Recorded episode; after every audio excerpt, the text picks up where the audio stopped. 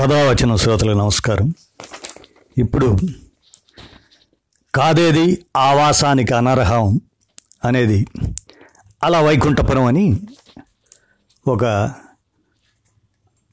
ఆసక్తికరమైన అంశాన్ని మీకు వినిపిస్తాను. వేసవి తాపాన్ని భరించలేక చల్లగా ఉండే దేశాలకు వెళ్ళి సేద మరి అక్కడ అదే పరిస్థితి ఉంటే పెరుగుతున్న భూతాపంతో శీతల దేశాలు సైతం ఏడాది పొడవునా బగబగలాడుతున్నాయి. భూమి మీద మరెక్కడా చోటు లేకపోతే భూగర్భంలో దాక్కోవాలా అని ఎదురు ప్రశ్న వేయకండి. మున్ముందు అదే నిజం కావచ్చు. భవిష్యత్తులో భూగర్భాలు సముద్రాలే మన ఆవాసాలు కావచ్చు. పెరుగుతున్న భూతాపం కాలుష్యం అధిక జనాభా మనల్ని ఇలా సరికొత్త ఆవాసాలపై దృష్టి పెట్టేలా చేస్తున్నాయి.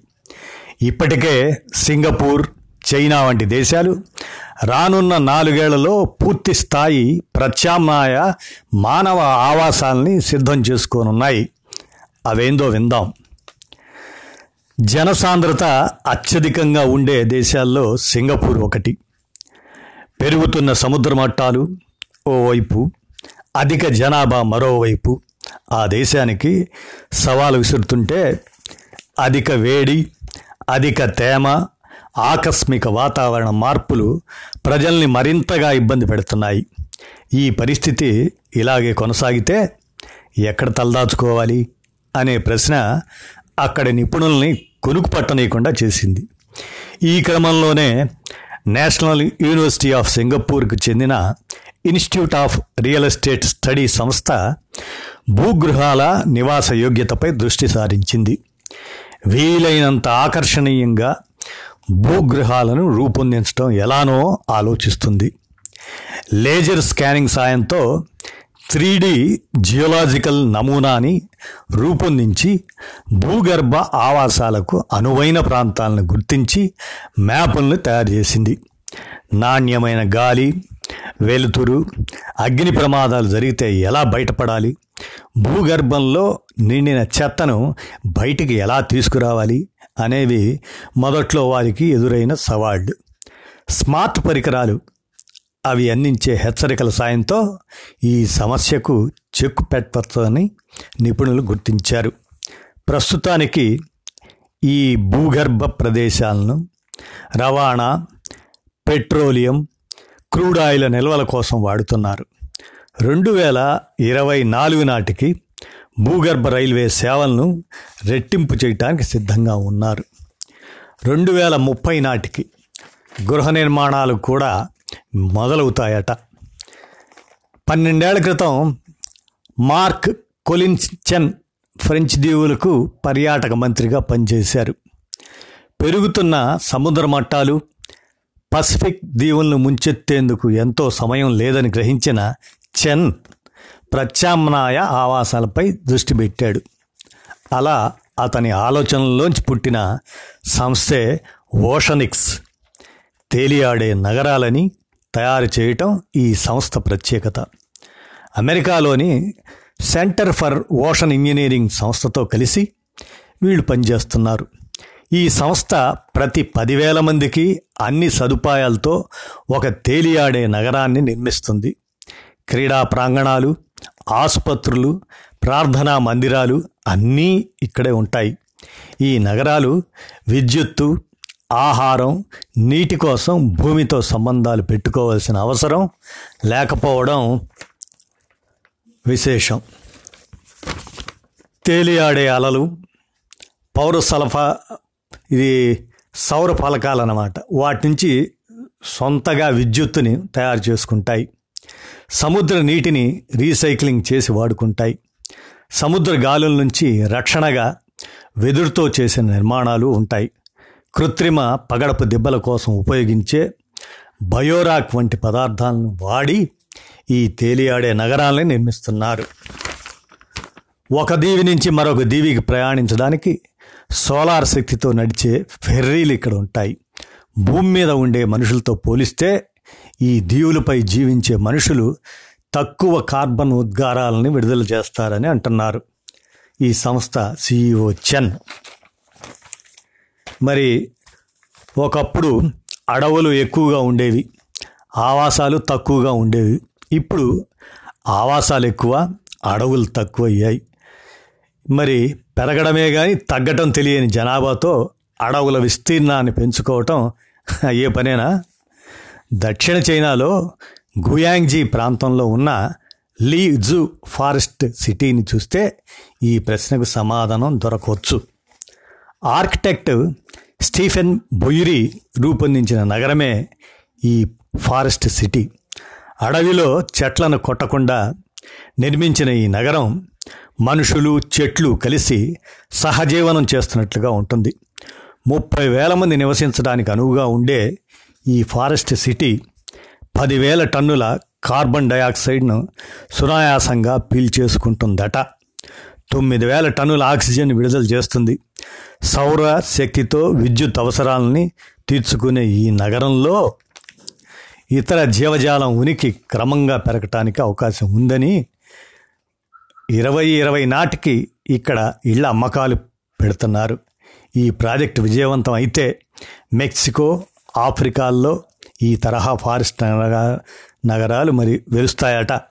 కాబట్టి ఏతావాత మనకి అర్థమవుతుంది ఏంటంటే కాదేది ఆవాసానికి అనర్హం అని మనం అనుకుంటే ఇప్పుడు సింగపూర్ చైనా వంటి దేశాలు రానున్న నాలుగేళ్ళలో పూర్తి స్థాయి ప్రత్యామ్నాయ మానవ ఆవాసాన్ని సిద్ధం చేసుకొస్తున్నాయి.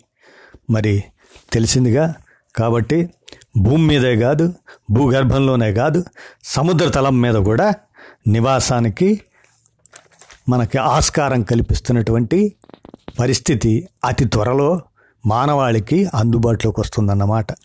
విన్నారుగా? కథావచన శ్రోతలు ముఖ్యంగా కథావచనంలో కేవలం కథలు వింటమే కాదండోయ్. ఇలా ప్రాపంచిక విషయాలను కూడా మనం వినడానికి ఆసక్తి కనపరిస్తే మన జ్ఞానాన్ని మనం అభివృద్ధి చేసుకునే వాళ్ళం అవుతాం. కదా? ఉంటాను. కథావచన శ్రోతలకు నమస్కారం.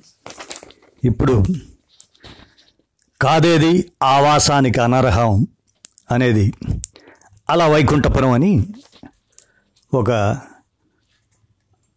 ఆసక్తికరమైన అంశాన్ని మీకు వినిపిస్తాను. వేసవి తాపాన్ని భరించలేక చల్లగా ఉండే దేశాలకు వెళ్ళి సేదదీరుతాం మరి అక్కడ అదే పరిస్థితి ఉంటే పెరుగుతున్న భూతాపంతో శీతల దేశాలు సైతం ఏడాది పొడవునా బగబగలాడుతున్నాయి. భూమి మీద మరెక్కడా చోటు లేకపోతే భూగర్భంలో దాక్కోవాలా అని ఎదురు ప్రశ్న వేయకండి. మున్ముందు అదే నిజం కావచ్చు. భవిష్యత్తులో భూగర్భాలు సముద్రాలే మన ఆవాసాలు కావచ్చు. పెరుగుతున్న భూతాపం కాలుష్యం అధిక జనాభా మనల్ని ఇలా సరికొత్త ఆవాసాలపై దృష్టి పెట్టేలా చేస్తున్నాయి. ఇప్పటికే సింగపూర్ చైనా వంటి దేశాలు రానున్న నాలుగేళ్ళలో పూర్తి స్థాయి ప్రత్యామ్నాయ మానవ ఆవాసాలని సిద్ధం చేసుకోనున్నాయి. అవేందో విందాం.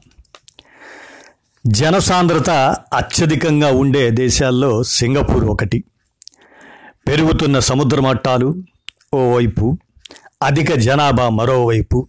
ఆ దేశానికి సవాలు విసురుతుంటే అధిక వేడి అధిక తేమ ఆకస్మిక వాతావరణ మార్పులు ప్రజల్ని మరింతగా ఇబ్బంది పెడుతున్నాయి. ఈ పరిస్థితి ఇలాగే కొనసాగితే ఎక్కడ తలదాచుకోవాలి? అనే ప్రశ్న అక్కడి నిపుణుల్ని కొనుకు పట్టనీయకుండా చేసింది. ఈ క్రమంలోనే నేషనల్ యూనివర్సిటీ ఆఫ్ సింగపూర్కు చెందిన institute of real estate study సంస్థ భూగృహాల నివాస యోగ్యతపై దృష్టి సారించింది. వీలైనంత ఆకర్షణీయంగా భూగృహాలను రూపొందించడం ఎలానో ఆలోచిస్తుంది. లేజర్ స్కానింగ్ సాయంతో త్రీ జియోలాజికల్ నమూనాని రూపొందించి భూగర్భ ఆవాసాలకు అనువైన ప్రాంతాలను గుర్తించి మ్యాపులను తయారు చేసింది. నాణ్యమైన గాలి వెలుతురు అగ్ని ప్రమాదాలు జరిగితే ఎలా బయటపడాలి? భూగర్భంలో నిండిన చెత్తను బయటికి ఎలా తీసుకురావాలి? అనేవి మొదట్లో వారికి ఎదురైన సవాళ్ళు స్మార్ట్ పరికరాలు అవి అందించే హెచ్చరికల సాయంతో ఈ సమస్యకు చెక్కు పెట్టవచ్చని నిపుణులు గుర్తించారు. ప్రస్తుతానికి ఈ భూగర్భ ప్రదేశాలను రవాణా పెట్రోలియం క్రూడ్ ఆయిల్ నిల్వల కోసం వాడుతున్నారు. రెండు వేల ఇరవై నాలుగు నాటికి భూగర్భ రైల్వే సేవలను రెట్టింపు చేయడానికి సిద్ధంగా ఉన్నారు. రెండు వేల ముప్పై నాటికి గృహ నిర్మాణాలు కూడా మొదలవుతాయట. పన్నెండేళ్ళ క్రితం మార్క్ కొలిన్చెన్ ఫ్రెంచ్ దీవులకు పర్యాటక మంత్రిగా పనిచేశారు. పెరుగుతున్న సముద్ర మట్టాలు పసిఫిక్ దీవులను ముంచెత్తేందుకు ఎంతో సమయం లేదని గ్రహించిన చెన్ ప్రత్యామ్నాయ ఆవాసాలపై దృష్టి పెట్టాడు. అలా అతని ఆలోచనల్లోంచి పుట్టిన సంస్థే ఓషనిక్స్ తేలియాడే నగరాలని తయారు చేయటం ఈ సంస్థ ప్రత్యేకత. అమెరికాలోని సెంటర్ ఫర్ ఓషన్ ఇంజనీరింగ్ సంస్థతో కలిసి వీళ్ళు పనిచేస్తున్నారు. ఈ సంస్థ ప్రతి పదివేల మందికి అన్ని సదుపాయాలతో ఒక తేలియాడే నగరాన్ని నిర్మిస్తుంది. క్రీడా ప్రాంగణాలు ఆసుపత్రులు ప్రార్థనా మందిరాలు అన్నీ ఇక్కడే ఉంటాయి.